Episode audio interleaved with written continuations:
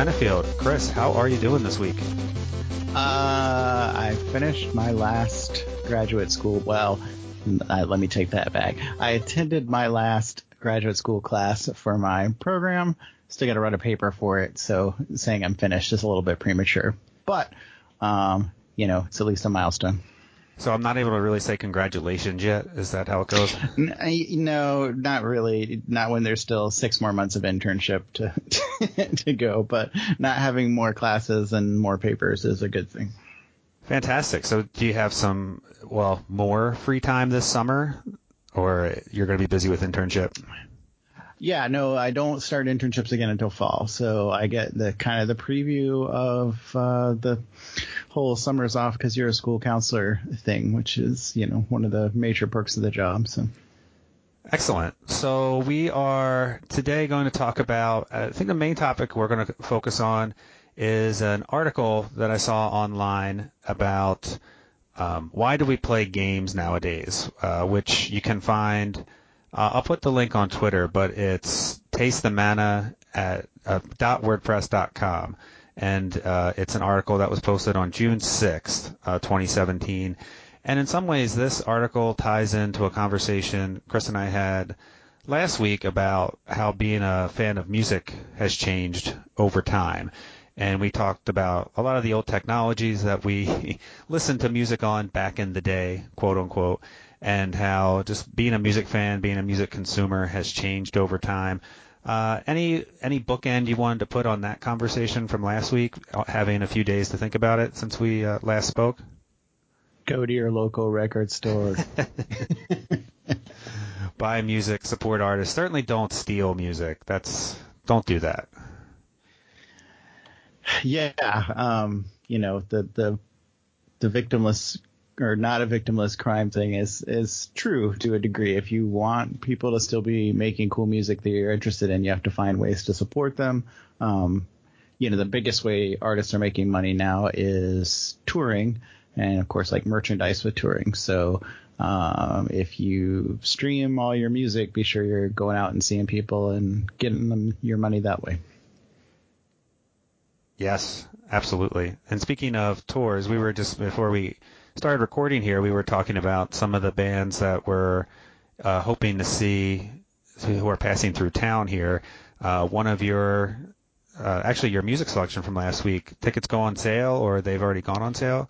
They went on sale and it was highly, highly confusing because uh, I didn't realize they're doing sort of theater on the round touring and, um, you know, they're big enough to rate uh, the big venue now, and uh, it's a venue that I have not been to a show at before. And then when it showed the stage center, um, I had no idea what was a good seat, a bad seat. There was also a pre-sale that I was not able to get in on, so we're gonna go the old uh, StubHub route. So right now we're currently waiting it out for the prices to start dropping before we try to get in and get some decent seats. Do you think they'll drop, or will they just keep going up the closer it gets to the date? What I read is that um, for most things, the prices go down. Hmm. The sellers get anxious as it gets closer um, and start to, you know, unload them cheaper.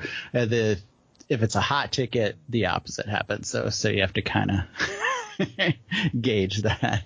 Uh, so we'll see. Yeah, and the one concert I just found out about uh, that they're coming in October, and tickets go on sale next week. Are Queens of the Stone Age, who I've never seen, and um, excited to try to get to that show. I was just talking to you to see if you wanted to go, and another friend who might be interested. So hopefully we can make that happen.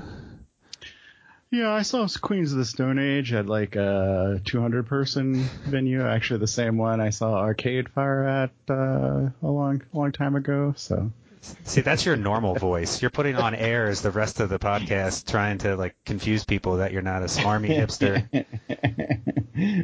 um, but yeah, and we actually just went to a, a show uh, over last weekend, which was really, really good. Um, band called Cloud Cult, who are somewhat well known more here locally in the Midwest, or especially uh, Minnesota, because they're from here. Um, but a really, really cool show. They have done a score to a short film, like a 45 minute film that they played live and then did a regular show after that. They're kind of known for doing all the feels, um, and this was definitely that way, especially the film. So uh, yeah, it was good.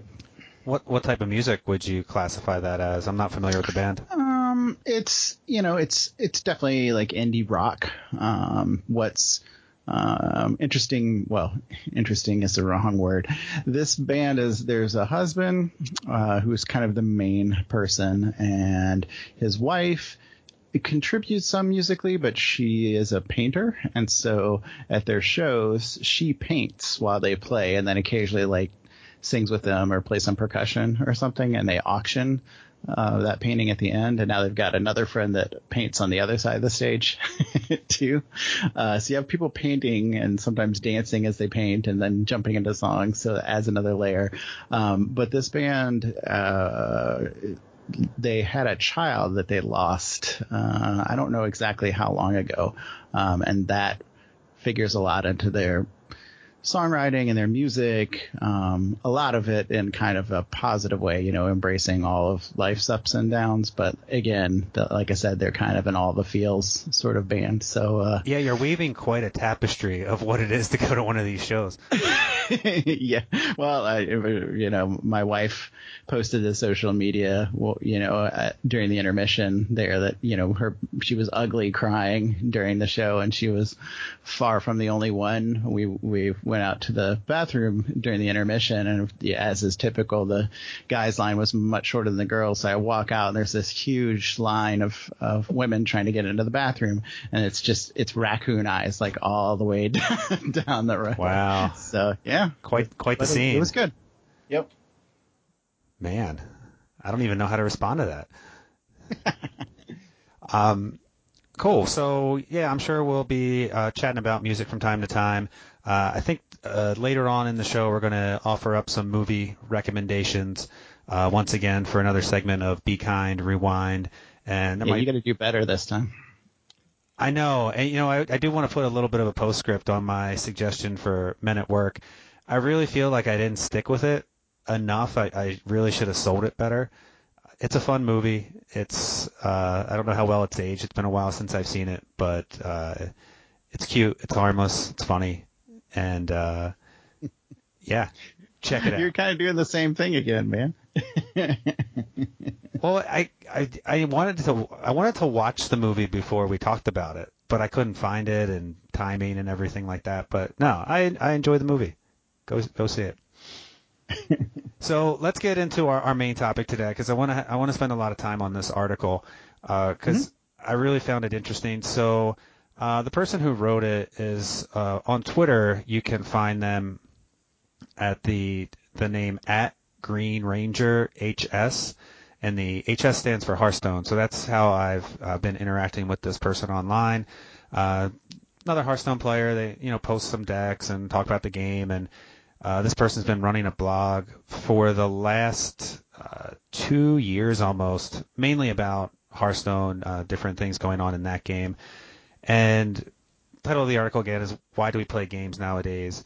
And he just talks. I assume it's a he. I, he talks about um, how games have changed over time, and it might be a she. I don't even know. Um, so discussing Hearthstone. Is, is, the Green Ranger a Power Ranger thing or a uh, or like a, a D&D thing? Do you think? I don't think it's D and D. Um, and they, this individual is a co-host of a, a dual assessment podcast, which I think is related to card games and things like that. So mm-hmm.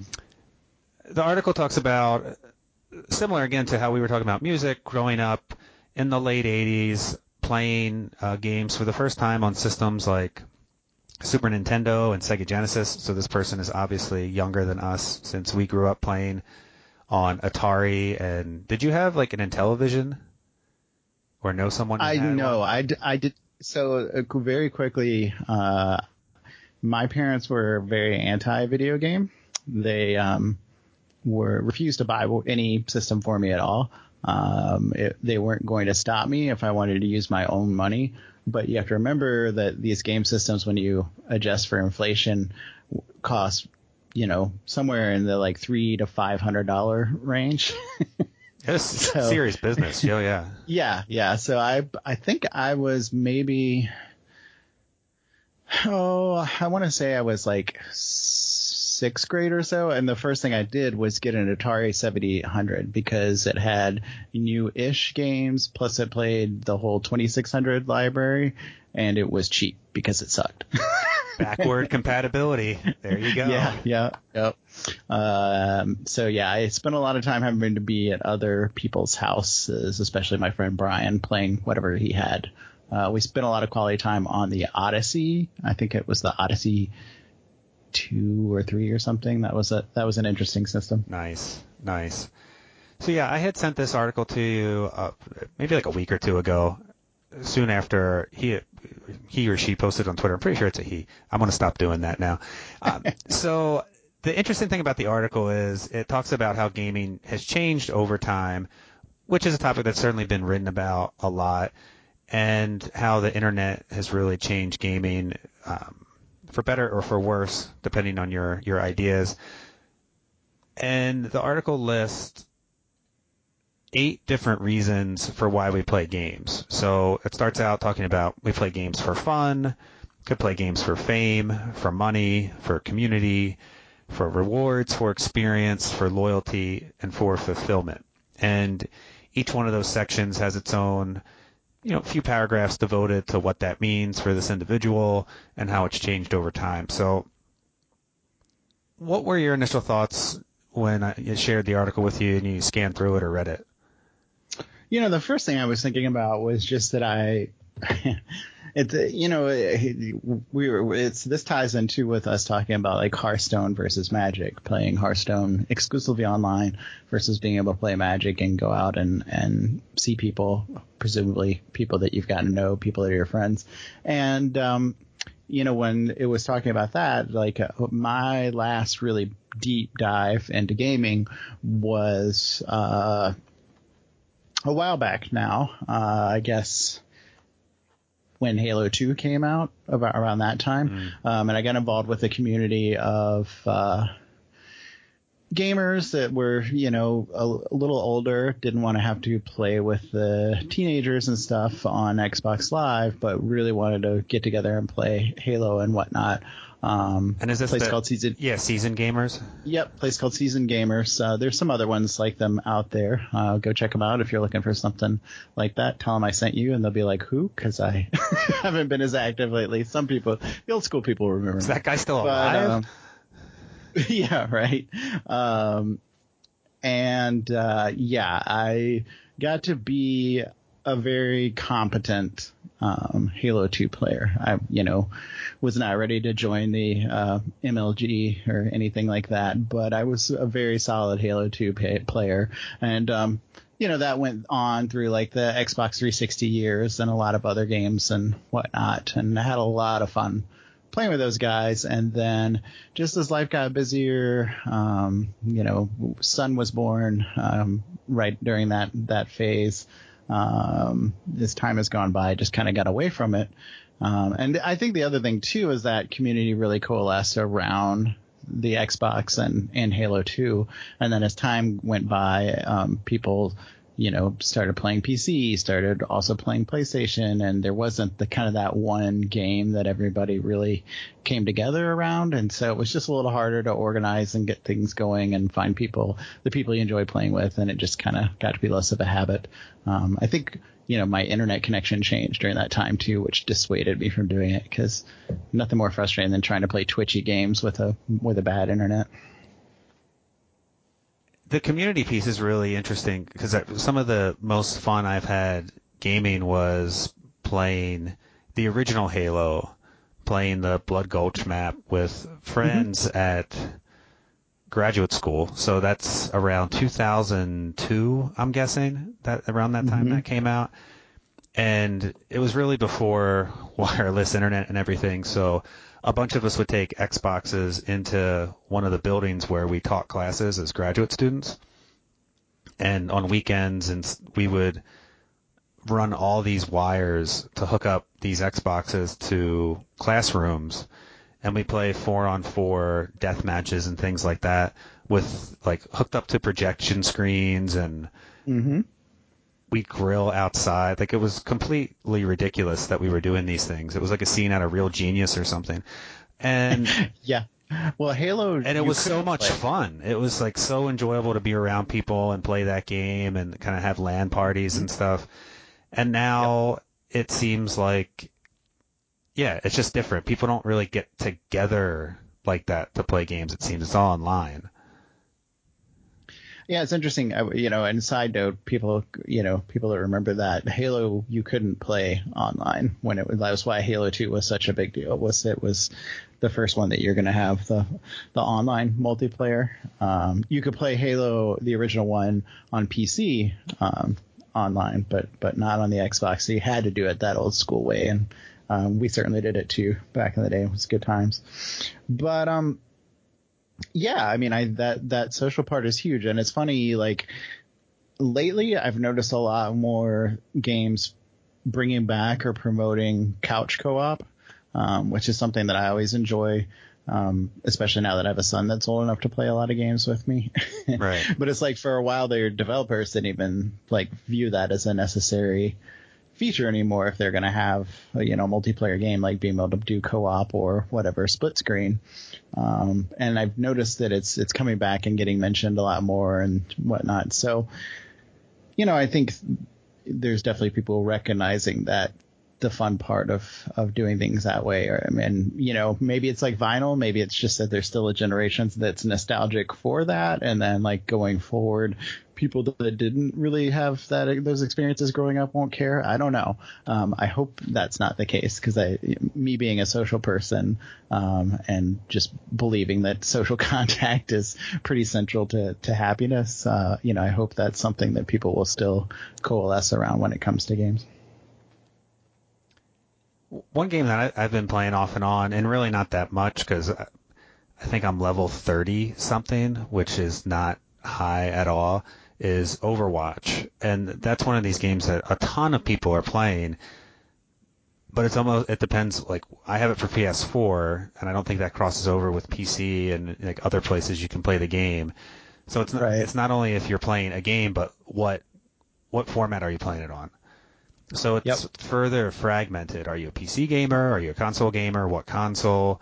Um, so it it seems like it's and again maybe if I was younger I would kind of have a group that I would play with but you know a good example when you were talking earlier about playing games like Halo 2 I think a few years ago this game Rocket League came out Mm-hmm. and it just sounded awesome it looked awesome it just appeals to me as I'm a big hockey fan and a big video game hockey fan and it seemed like oh it's sort of like hockey soccer with cars um, yeah, that looks like a lot of fun. I've never played it.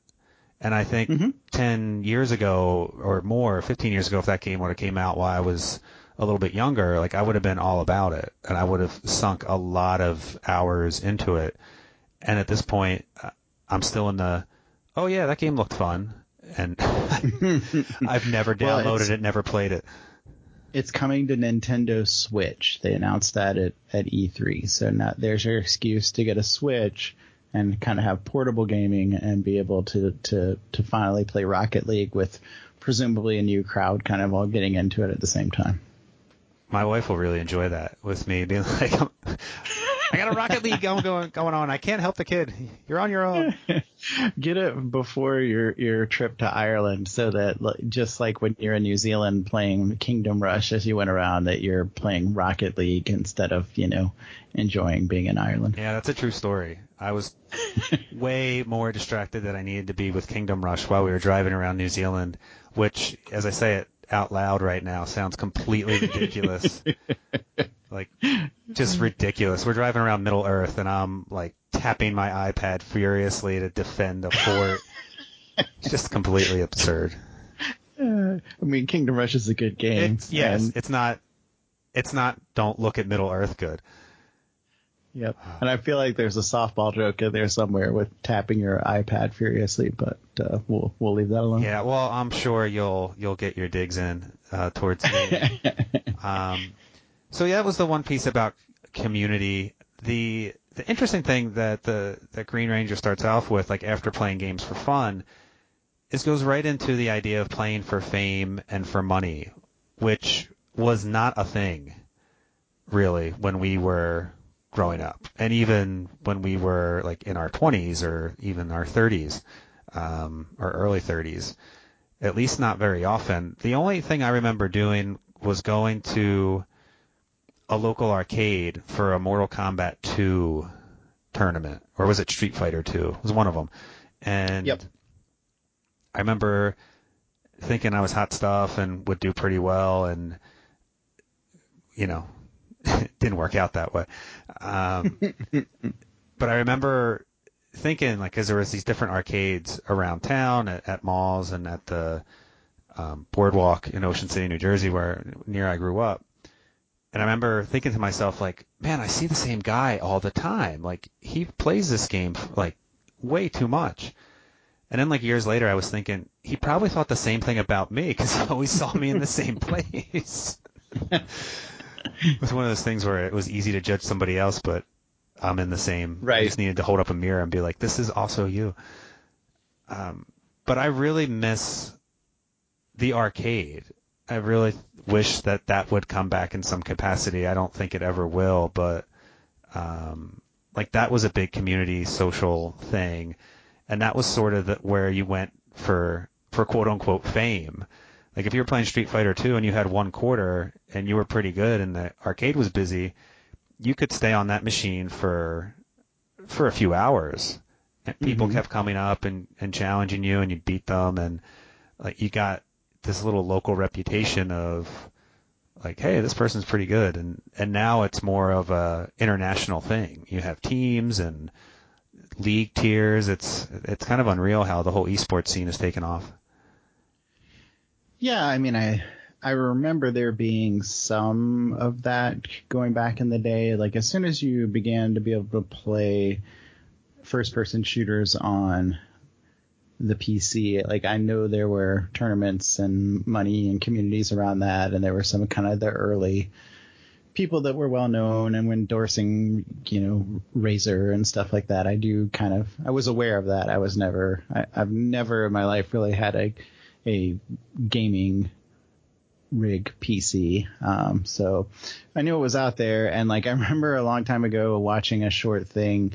I think it was maybe even on like MTV, but they were talking about competitive Golden Tee players. Oh yeah, that, sure. you know, would get, go show up at bars and play Golden Tee for money, like have a tournament there. They were kind of organizing themselves. And same thing with Super Smash um, Brothers, which I think was maybe the same show. They talked about guy organizing sort of underground tournaments where everybody would show up with their console, a monitor, and whatnot at some place and and play these tournaments, kind of like what you're talking about for for Halo One. So it's it's been around, but of course on a much much much smaller scale than than what we're seeing today with the advent of you know I think you know MLG was kind of the first big one, and then as games like you know League of Legends and whatnot have really taken off, and Hearthstone of course too, um, it's gotten huge where some of the money is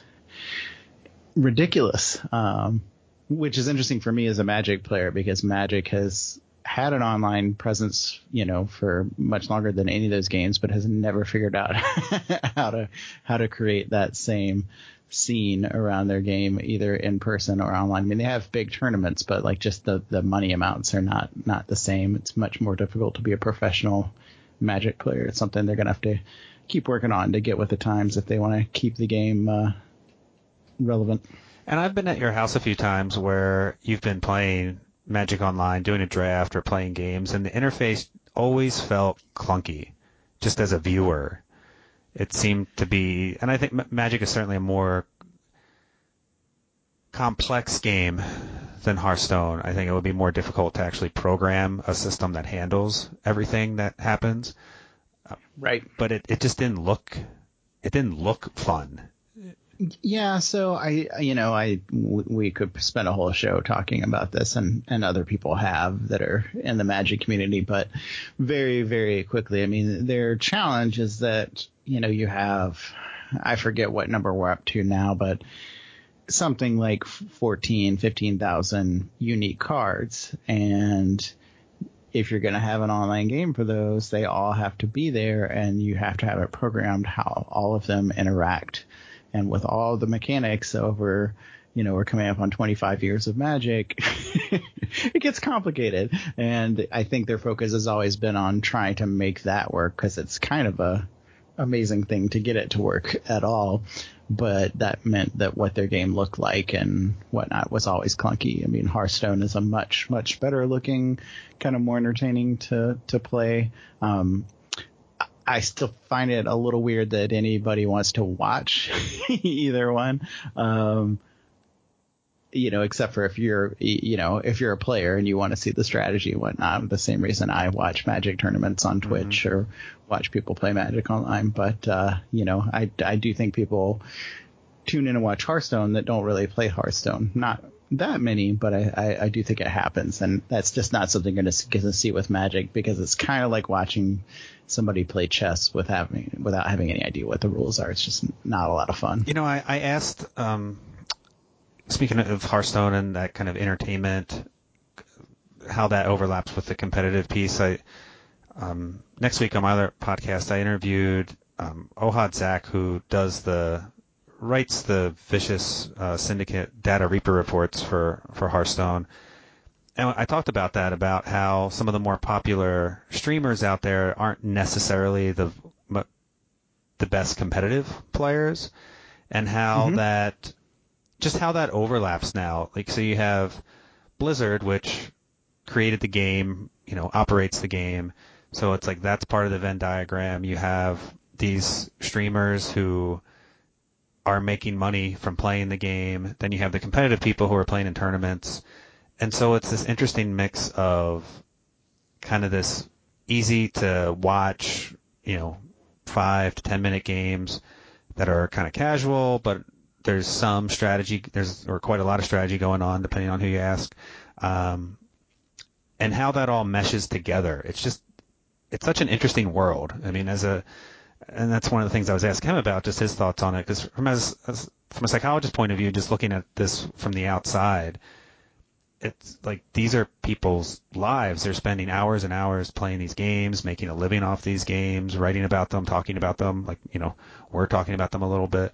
It it just seems a little different than it was when we were younger. Like there's more options to actually make this a career or flesh it out into a different kind of hobby. Yeah, without a doubt.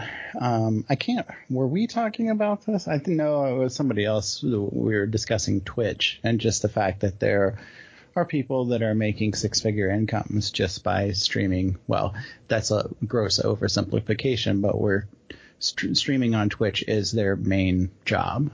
Um, and that's like, you know, if you had told me that was possible when I was a kid, I might have been aiming for that uh, as my career. But and um, I totally could have pulled that off with SSX and SSX Tricky. I was really, really good at those games because I played it so much. Uh, but alas, they don't exist anymore. Yeah, I apologize if I sound funny. I'm adjusting my microphone. My old person alert. My back was killing me, so uh, we're gonna adjust so I can sit. That's what happens, man. You can't stream for hours a day if you got a janky back, you know. So one of the other things that I wanted to talk about from this article, again, uh, had like eight different reasons for why we play games nowadays. And the one thing that really jumped out at me, like midway through the article, he talks about four rewards. Um, and the title isn't necessarily clear, but you know, before when you bought a game, you you bought a game, you bought a physical disc or a physical cartridge, or you you know you even more recently you downloaded a game and, and there it was, and then you would play it and quote unquote beat it or put enough hours in where you felt like you got enough content out of it, and then it would go back on the shelf or you'd resell it or it took up space on your hard drive and you moved on to something else. And now games are shooting for a different type of model. So a game like Overwatch or Hearthstone, or you know, he talks about this game Shadowverse, uh, which I think is another a different card game. But they have rewards just for this, just when you play, you you build up experience or you build up gold in game commerce to buy packs or buy new content, and it's this ongoing positive reinforcement chain of the more you play the game, the more rewards you get. The more you win, the more rewards you get. But it never really Mm-hmm. ends. Like, Do you want it to? well, I don't know. I guess that's kind of the question. Be like a game like again, Overwatch, Hearthstone. I mean, these are Blizzard products, so you know, my view of gaming these days is kind of narrow because I, I just haven't invested the time in too many other uh, venues. But I just don't know. Like if you keep playing Overwatch and you, and another thing he talks about in here is like you play a game for loyalty, almost like you're loyal to a brand. And I think you were talking Mhm. about Magic, like you're you're loyal to Magic, and one of the reasons I think you haven't invested too much time in, in a game like Hearthstone is because that pulls you away from Magic. And if you're going to play a card game, you're going to play the one that you're more loyal to or feel like is a quote unquote better game because you've been playing it Well, for so I'm- long. Yeah, I mean, there's a lot of things that go into this, but the idea of these games that people are going to kind of play forever is great if you like that game and um, you want to do that. You know, I feel that way about Magic. I mean, in a way, that's kind of like if you're complaining about D and D, like they just keep coming out with stuff, and like I'm just supposed to keep playing it. Right. you know, it's the same idea. It's just They just released a new instead of- adventure. What am I supposed to do? Right. um, but there's everybody only has so much time and money, and so if you're going to go after that bottle, you've got to win a big enough audience that's willing to do that, or it doesn't work. Um, and so I think there's always going to be a place for fun and entertaining games that you play and then you're just kind of done with and you move on because everybody likes doing that sometimes and everything you play can't be uh you know a, a, a lasting potentially forever situation and and you know for me because magic to play it somewhat competitively like is a pretty big financial investment Yeah. and so That's what I'm not going to dive into like three other things that are investment like that because I just I don't I have neither the time or especially the money to do that. Well, that's what what Um, came what came to mind because this idea of you're you have a relationship suddenly with a game, hmm and like I, I just remember Nintendo games like back in the day. Like there were a lot of games that you could beat. I remember buying the game Ragnar.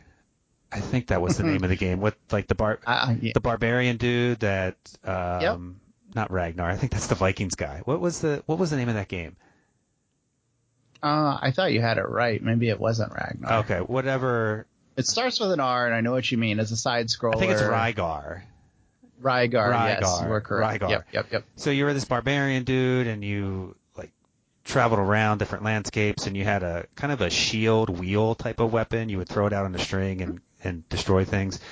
I remember I bought that at an electronic boutique or something in the mall, and then took it home. And eight hours later, it, I, we had beat it. We had like gone through the game, just completely binged on it. And I was like, huh, well, I'm just going to take this back to the store and say it didn't work. And they're like, oh, okay. And we got a different game. And that was before they realized that people were doing things like this. So this is way, Mhm. way, way long ago. And, and now a game like Overwatch, it just never ends. I mean, it's a different style of game, but even something like Darkest Dungeon, which I've been playing on my computer for the past year or so, off and on. I think because Steam keeps track of how long you've, you've been playing a game. hmm And I was playing it last night, and I think it said something like, "You've logged 57 hours in Darkest Dungeon," and I haven't beaten it yet, and I still play it. Um, Mhm. It just game seems so big, and it's like such a certain time investment. Yeah, for sure. And you know, I mean, for me, I don't play Hearthstone. Um, you know, partially for that reason. I mean, I also like I personally think at its core, Magic is a better, more interesting game than than Hearthstone. Not that Hearthstone is a bad game, but it's just like what that's not that's not what you say Magic, after a few drinks. I mean, you're all nice and kind here to me on the podcast, but when things get serious, the, no, the snark, I mean, I've the snark been, comes out. I've been playing Eternal, which is very, very similar. It kind of splits the difference between Hearthstone and Magic, but I just I got in on their beta or whatever, and then because I did that, like accumulated a bunch of stuff and got rewarded for that and, and a bunch of packs. So it just hasn't really been much of a financial investment to, you know, have that be my sort of Hearthstone that when I'm have 15 minutes on my phone, I could fire it up and play a, a couple of games. But um, yeah, I mean the, the the problem is is that everybody is going to be able to have a, a couple of these things. Like when you're, I don't know, 17, maybe you can have like four or five of them, mm-hmm. but you have less money at that point to, to put into them. Um, so everybody has a limit. So it's great to have these things, but you know, the, the, the market's only going to bear so many of them. So it's, it'll be interesting to see how that plays out long term. Yeah, and do you feel that it's more consolidated now? Like there's fewer games out there. I don't know if that's probably not true because of all the indie games and things like that, but it, it almost seems like there's just a few major franchises and that's what people play. Maybe I'm maybe I'm wrong. No, I think you're right. I think in terms of big budget games, there's a lot less risk being taken um, because games cost so much to make.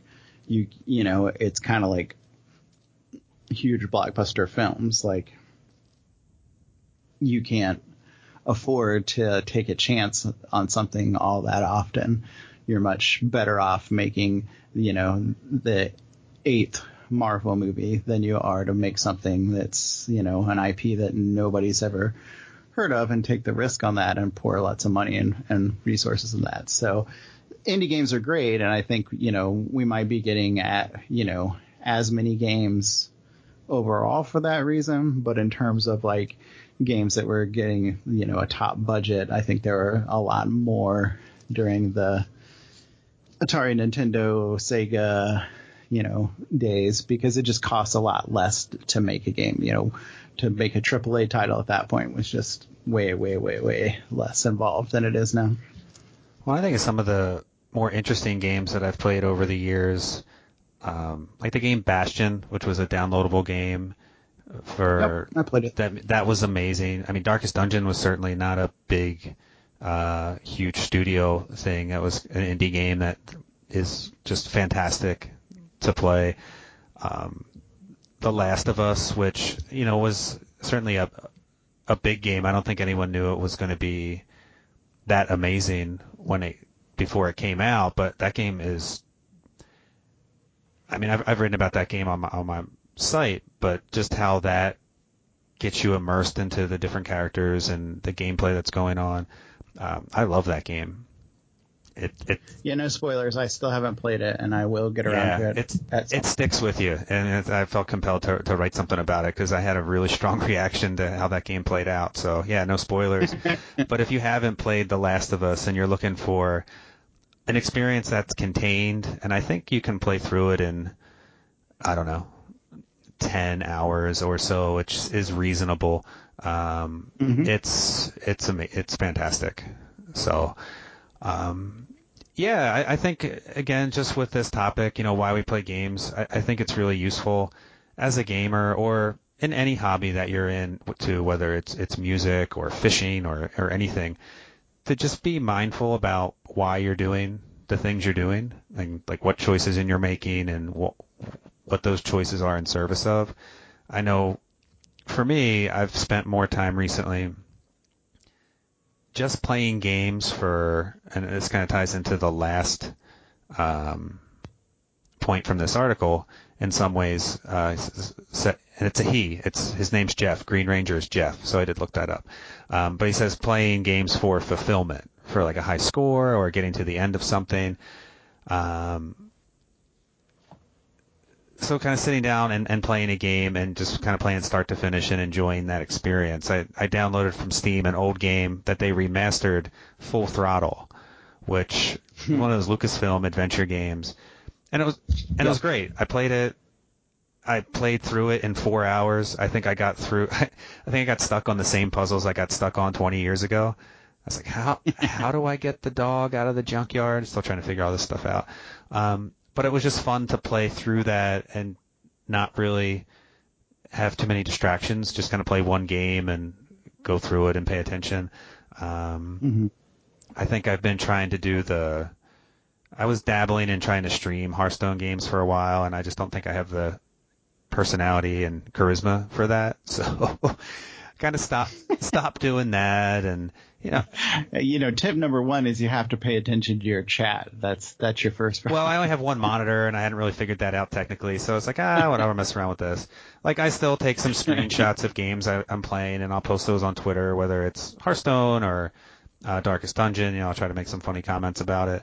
Um, but I'm I'm trying not to mix all the reasons that he gives into like one experience, and mm-hmm. I think that's a mistake I was making where I was like trying to like, oh, maybe I can build a community or not do this for money, but maybe gain a following and trying to almost mm-hmm. have one game that accomplishes all those reasons for playing something.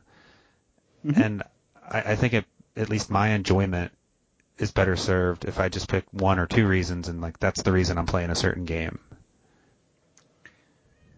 Yeah, I mean, I think a lot of us have, I mean, you know, here we are still doing a podcast and ostensibly that's to maybe build some sort of community. It's certainly not to, to make money, but. Oh, we're um, totally selling out arenas later, man. This is just like right. episode three. You're going to look upon this as like, oh man, remember back in the day when, yeah. Yeah. Yep.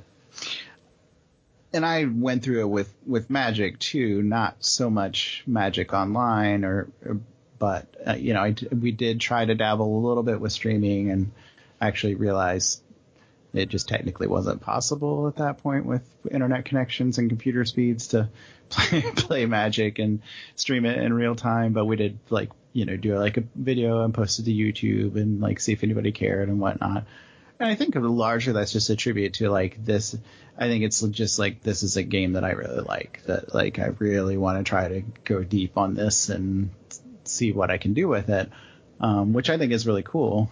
Um, and I think lots of people do it. And now there's, you know, there's there's kind of pathways that you can see. Like, you know, people do stream games. People for like Magic or Hearthstone write articles and analyze metagames and can be, you know, professional players and can be, you know, announcers and get paid for it and, and whatnot. So, you know, I think a lot of people have that dream and kind of dabble to see if it might work out for them. And obviously, it's not going to for for most people. But you know, if it's the kind of thing where you enjoy trying those things out and eh, you know seeing if you have what it takes, you know, I don't think that's a bad thing to do.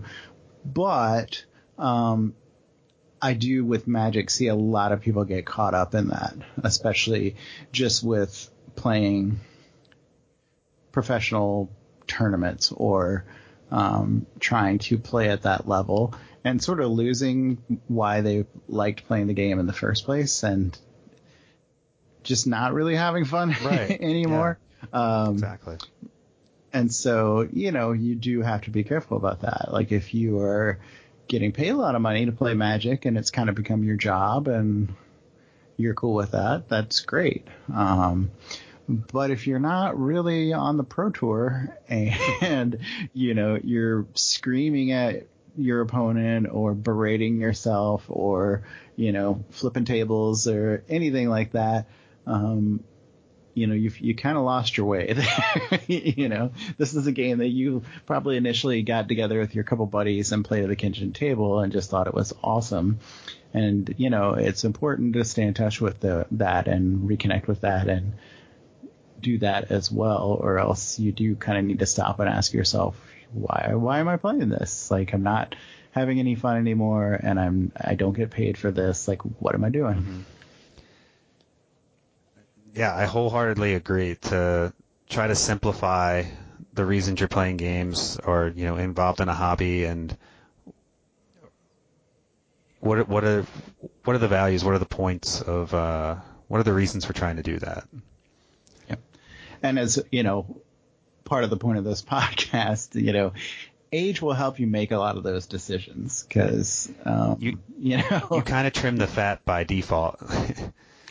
well, and you know, like if you were gonna try to to uh, you know make it big doing you know whatever uh, Overwatch is a good of example as any like you're gonna have diminishing returns as you get yes. older. Like there's gonna be a point that you cannot keep up with you know, the 18 year old kids that can play that game 24 7, learn everything about, you know, all the ins and outs that there are to those games, but most importantly, you know, swick Mountain Dew and have super twitchy reflexes that you just don't have anymore. So age, age will help you let some of those things go or, or make some different decisions or reconnect with what you enjoy because um, some of that competitive stuff is not going to work for you as time goes yeah. by. So thanks to Jeff uh, Green Ranger for writing up that article, and uh, definitely check it out. And that entire blog has a lot of good content in there. Um, before we finish up, we are going to offer a couple of movie recommendations and another installment of Be Kind Rewind. And what do you have to to offer this week? So you know we we kept talking and not quite deciding which, because uh, we're going to do these segments, but we're not always going to do them every week, and we want to try out some different ones. Just uh, we're still getting our feet wet here and figuring out kind of what works and what we think is entertaining, and hopefully what somebody besides like you know my mom thinks is entertaining too. what what did she think about the first two episodes? Is she on board? did know, she have some I, criticisms? Uh, I'm sure she'll post her full review. No, uh, yeah, I don't think this has been as really her demo in terms of interest. So if she listened at all, it was out of pure kindness and got very very bored but uh, yeah so i i thought a little bit about movies and kind of what came to mind for me as i was thinking about because i you know, there's a lot of if people are roughly our age, there's a lot of movies like if you hopefully I'm not about to like name the movie that you're gonna go. That would be funny. but like if you're gonna be like the Goonies, like people are like, yeah, okay, sure, yeah, way to, right. way to really go out you know? on. Yeah, yeah. So I, I I'm working under the assumption that sort of all those, you know, the Princess Bride and things like that, like most of the kind of people that are going to listen really to this are movie, well guys. I think you should see it. It came out in 1980. yeah. It's called Empire Strikes Back. It's awesome. yeah, ends on such a down note. Um, so yeah, just opting out of those, and I didn't want to do like I have an endless file of kung fu and Hong Kong movies that I could go with. You can stay in your lane. We did that last That's week. Fine. So I, I, wanted to do something different. And the first thing that came to mind, and f- again, frankly, if you are roughly our age and you had cable and got TBS or TNT growing up, you have not been able to avoid seeing this movie at some point. But uh, I do dearly love it, and this is. It's not a good movie, I think. Can you give me a hint? Uh, because I, I have so many guesses. Any, uh, hmm. Let's see. Somebody uh, from the show was on that, and from that movie was on that 70s show. Oh, I mean, that could be any. That's a different option. Yeah. I mean, like, was a fairly regular character on that 70s right. show. Uh, yeah, no. Uh, so the movie is Beastmaster. oh God. uh, Who was in Beastmaster? Uh, oh, uh, the main like woman in it was was the uh, was a hot mom on that 70s show. Oh, okay. So I, am trying to remember was that whose mom was it? I haven't watched that show in years. Like, was it like Kelso that had a hot? Somebody had a hot mom. You talking about get Tanya Roberts? Okay. Yes, Tanya Roberts is the is the female lead. There's there's boobies if you're not watching it on TNT. Um, but uh, yeah, he can talk to animals. This is is his. Well, he's gift. the Beastmaster. Right. Um, and it is your standard fantasy uh, story of you know. So this came after Conan, correct? I believe so. So Beastmaster is wait, 82. What year did, did? Okay, yeah. And Conan the Barbarian was also 82. Okay, so. I think this is you know very much the era where like Dungeons and Dragons was a huge thing, and there were a lot of people. I'm sure it wasn't the only reason that they were doing this, but there are a lot of people kind of eh, making B movies, exploring that those types of ideas. Um, and yeah, I, you know, I don't remember exactly what age I was when I first saw it, but um, it is some cheesy B movie action with some really bad acting um, and some really cute animals. And you know, I, I can't day, decide if this know- is a better or worse sell than me trying to tell people to see Men at Work. um, It's it's uh, it's, it's Yeah. close. It's close. Yeah, I mean, I, you know, if so, so I, again, there's a whole generation of people, many genera- several generations now that will never know sitting around kind of bored on a Saturday. And for me, you know, for a lot of my childhood, not having cable, so limited to what was on on-air TV, and then realizing that one of your UHF, uh, UHF stations had like an all-day sci-fi and fantasy movie fest going, when and it was great. You would just sit there and watch really bad, you know, drive-through or drive-through, drive-in movie type type fare um, for hours and hours and hours. And, and Beastmaster was certainly one of them. And then, like I said, TNT had the rights to it, and I, I swear it was on like five times a week for for many many years there. So, um, you know, if you like that kind of thing, if you watched Krull or any one of those other movies from that era that are that are terrible special effects and not great acting, but swords and sorcery and and whatnot. This one will be in your wheelhouse as well, and uh, it's you know again, you can talk to animals. Who does who doesn't want to be able to do that? That's amazing.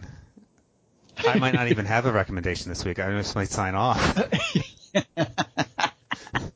I'm just gonna drop my headset. That's it. That's it. Just Look, I, I'm letting music. you have the better recommendation. Like last week, I had a just like uh, one of the greatest like you know Jackie Chan movies ever made, and just an amazing like physical film, and and you had the Garbage Men movie. So you know, I'm letting you, I'm letting you get the good one. I have a list of don't don't disappoint. I have me. a list of options for this, and I assume if this is an ongoing segment, like I almost want to just dump all of them at once because they're all so excellent.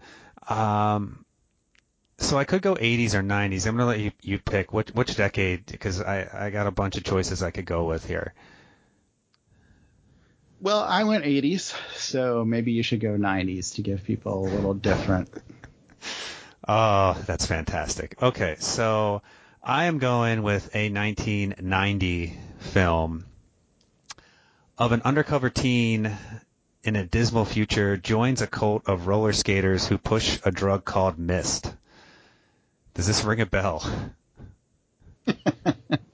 Uh, I I have not seen this movie. I think I know what this movie is, but I actually have not seen it. Um, so it it features uh, Corey Haim and uh, a very young Patricia Arquette, and it is called Prayer of the Roller Boys. Nope, still didn't. I, I have not even heard of it. I thought this was going to be something. No, so Prayer of the Roller Boys was a movie. I did not see it in the theater, but it was one of those movies that was on cable quite a lot in like the mid '90s. After Was it before or after Beastmaster? it was, well, considering it's 1990. oh, I mean, 1990 it was like Beastmaster is on TNT like five times a Oh, week. I don't know. It's it's all a little hazy. I mean, I, I'm still kind of rattled from the Beastmaster recommendation. so, so Prayer of the Roller Boys is a if I recall correctly, Corey Haim has like a young brother, and it's this like kind of toxic wasteland future, and there's a gang of preppy roller boys, like they're kind of skater roller boys in like these long white trench coats. It's bizarre, but I remember that at the end there was one of those scenes where it felt like a 25 minute chase through the city on rollerblades. like through parking garages and like through the sh- it looked like the streets of San Francisco or something all these huge hills and jumps and there were a lot of stunts in there and Mm-hmm. I just remember the movie being kind of entertaining like the villains were like very evil folks and you know Corey Haim was just trying to get by just as a normal guy just trying to make it in uh, this this bad future um, again it's not no one's winning any acting awards from this but Mm-hmm. I there was a a genre of like skateboarding and rollerblade movies for a while.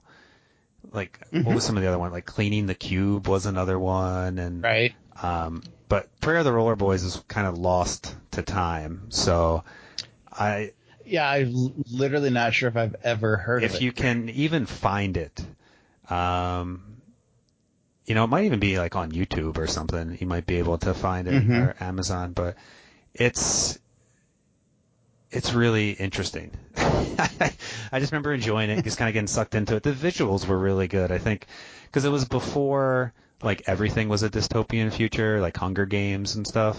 Um, so you know, in the 1990s, not that I was ahead of its time by any means. Like there were a lot of like the future's going to be terrible and this is what happens. Um, Mhm. But yeah, it's kind of a fun flick and it has some cool stunts. And if you like the kind of skating aspect and people doing some cool tricks uh, that way, then uh, that adds a different element to it. And Patricia Ar- Arquette's a good actress, and she definitely gives a gives an effort in this movie. So there's people who are trying, certainly. I feel like three out of four of our, and I'm air quoting as I say this, recommendations at this point, we like instead should have just chosen like a mystery science theater or RiffTrax episode for people to go watch, because maybe they're not quite that that as bad as some of those movies, but I could see any one of these being a, a future RiffTrax if they haven't already done it, because there's more RiffTrax out there than I have been able to Well, watch or that are available like on streaming. So I, and I think part of the fun of recommending some of these movies is, you know, for folks who are are our age are like, oh yeah, I remember that. I haven't seen that in 20 years. I should try to find that. Or people on the Mhm. younger side who have no concept that these movies even existed, and it's not like they're going to be featured on any top 100 Netflix list anytime soon. They're just kind of these lost, uh, lost pop culture films that uh, you can consume and make your own decisions. right, good. So those young people are gonna tune in and watch these and be like, "What in the?" Well, there's a chant in Pr- Prayer of the Roller Boys because it's like a it's a street gang and they have these rituals and they had this hand signal and they would just chant over and over again Day of the Rope and Day of the Rope was going to be this thing where no spoilers but it's kind of the culmination of their evil plan and like you know if one person out there watches the movie and is like chanting Day of the Rope to themselves afterwards then then I hmm. take that as a win. yeah. why, why is every episode of this having if one person dot dot dot? that should have been the name of the segment. If one person. So there's our movie selections. We've gone way over. We were trying to shoot for 45 minutes, and we're we're over that time again. But we'll we'll keep trimming things. Try to make the episodes Yep. a little bit easier to listen to. mm-hmm. Uh, any final thoughts? Uh, That's a no. mm, uh, no. Your movie selection has has you know left me speechless. I told you I should have just stopped after you put the Beastmaster up there. I should should have just left well enough alone. Um, so when this is up tomorrow, I have a, a curling tournament. So that's what I'm going to be doing this weekend. I'm excited for that. Awesome. Yeah. It's been uh, about six months since I've been on the ice, so looking forward to that. What do you got going on this weekend? I have no idea. Uh, it's Father's Day. Yeah, it's my first Father's Day, so that'll be interesting. Uh huh. So So no no pressure on the kid to get you a sweet present. no, he's sleeping right now, letting me record this. So that's uh, Mm-hmm. he's he's already uh, doing well in that regard. Mm-hmm. All All right, folks. Well, uh, if you enjoyed this, we'll try to be back again next week and do it all up again. Thanks for joining us. Yep, thanks a lot, Garrett.